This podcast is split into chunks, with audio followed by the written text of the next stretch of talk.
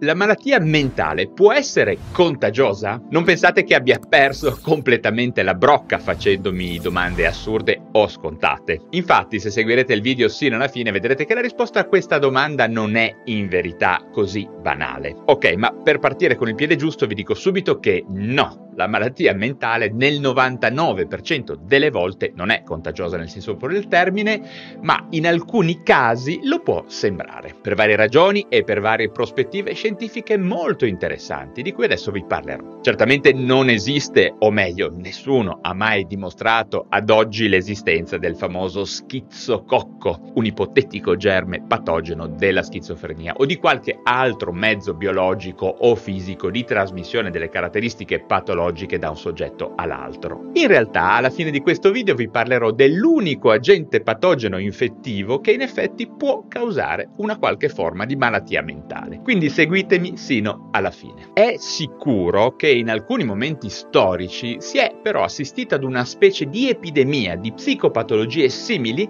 che presentavano delle caratteristiche di diffusione davvero molto analoghe alle malattie contagiose, anche se appunto non si è mai dimostrato una reale causa infettiva. Direi di iniziare dal presente. Nel post-Covid è indubbio, anche se non abbiamo ancora una quantificazione precisa, che alcune manifestazioni di psicopatologia siano aumentate. Il suicidio, il self-harming, cioè il farsi male da soli, alcuni disturbi depressivi e disturbi d'ansia, in particolar modo quelli connessi ai disturbi dell'adattamento. In questo caso specifico è probabile che siano gli elementi stressanti connessi alla pandemia ad aver dato origine a questa deviazione statistica di manifestazioni di psicopatologia, anche se è sotto l'occhio dei ricercatori il ruolo che potrebbe aver avuto l'infiammazione correlata all'infezione. E nel caso questa ipotesi fosse verificata, potrebbe esserci in effetti una diretta influenza di un virus su un disturbo mentale. Un altro esempio tipico lo potremmo avere quando un certo gruppo di persone potrebbero condividere un bagaglio genetico simile e dei vissuti altrettanto simili che le renda vulnerabili ad alcune specifiche situazioni ambientali o sociali, come ad esempio parlando di piccoli gruppi, una famiglia o piccole comunità. Abbiamo spesso situazioni familiari che sembrano essere preda di un'epidemia di follia, così come accade in piccole comunità magari chiuse dove qualche cosa di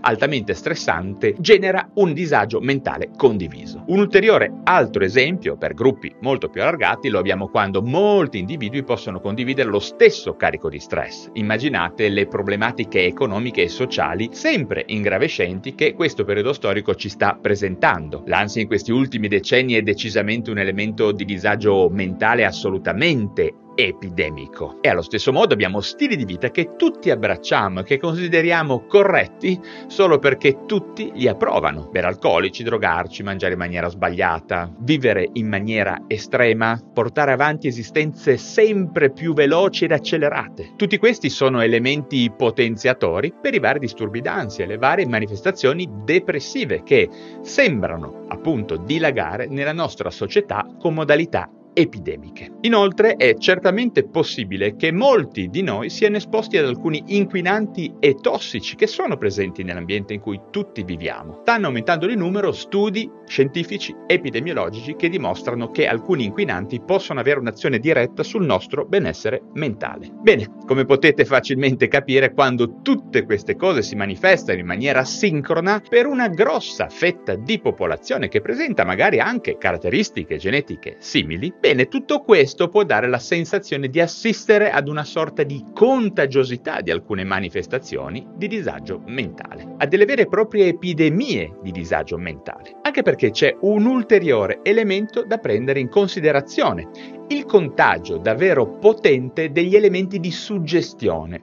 Questi sì che si trasmettono da una persona all'altra. Infatti quando io inizio a diffondere nel mio ambiente sensazioni negative, una visione del mondo pessimistica, infinite lamentele, vissuti oggettivamente paranoici? Ecco che molti di questi paradigmi che ci passiamo tra di noi, sicuramente senza virus ma con modalità, quelle sì, assai virali, tutte queste cose possono contribuire ad amplificare l'epidemia di ansia e di sintomi depressivi a cui tutti stiamo assistendo. Inoltre, i social media e i vari canali di informazione non fanno altro che incrementare l'efficacia di questa infodemia negativa. Insomma, avete capito che in apparenza ci sono effettivamente delle modalità di trasmissione dei disturbi mentali che assomigliano a delle pandemie, ma che in realtà hanno a che vedere con la condivisione di caratteristiche culturali e ambientali. Tutto questo sommato a un bagaglio genetico che per noi popolazioni occidentali è tutto sommato simile. E poi ci sono anche paradigmi culturali che ormai sono inculcati in ognuno di noi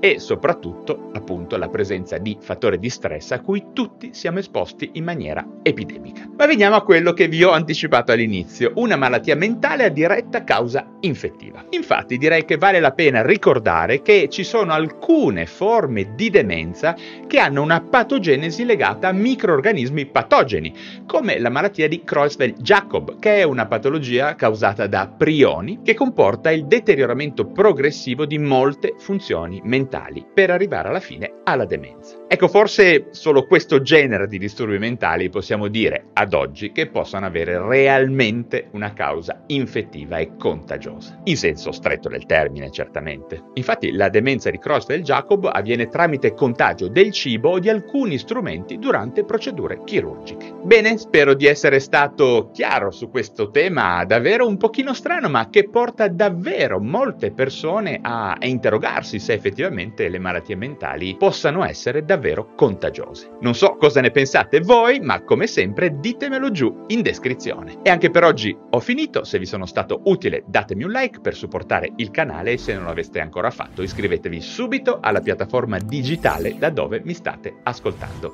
per restare sempre in contatto con me. Ricordate anche che potete abbonarvi al canale YouTube per sostenere questo mio progetto e per poter accedere alle live esclusive in cui rispondo direttamente alle vostre domande sulla psichiatria e sulle neuroscienze. Per adesso vi saluto, ma ci si rivede presto per parlare di un nuovo argomento.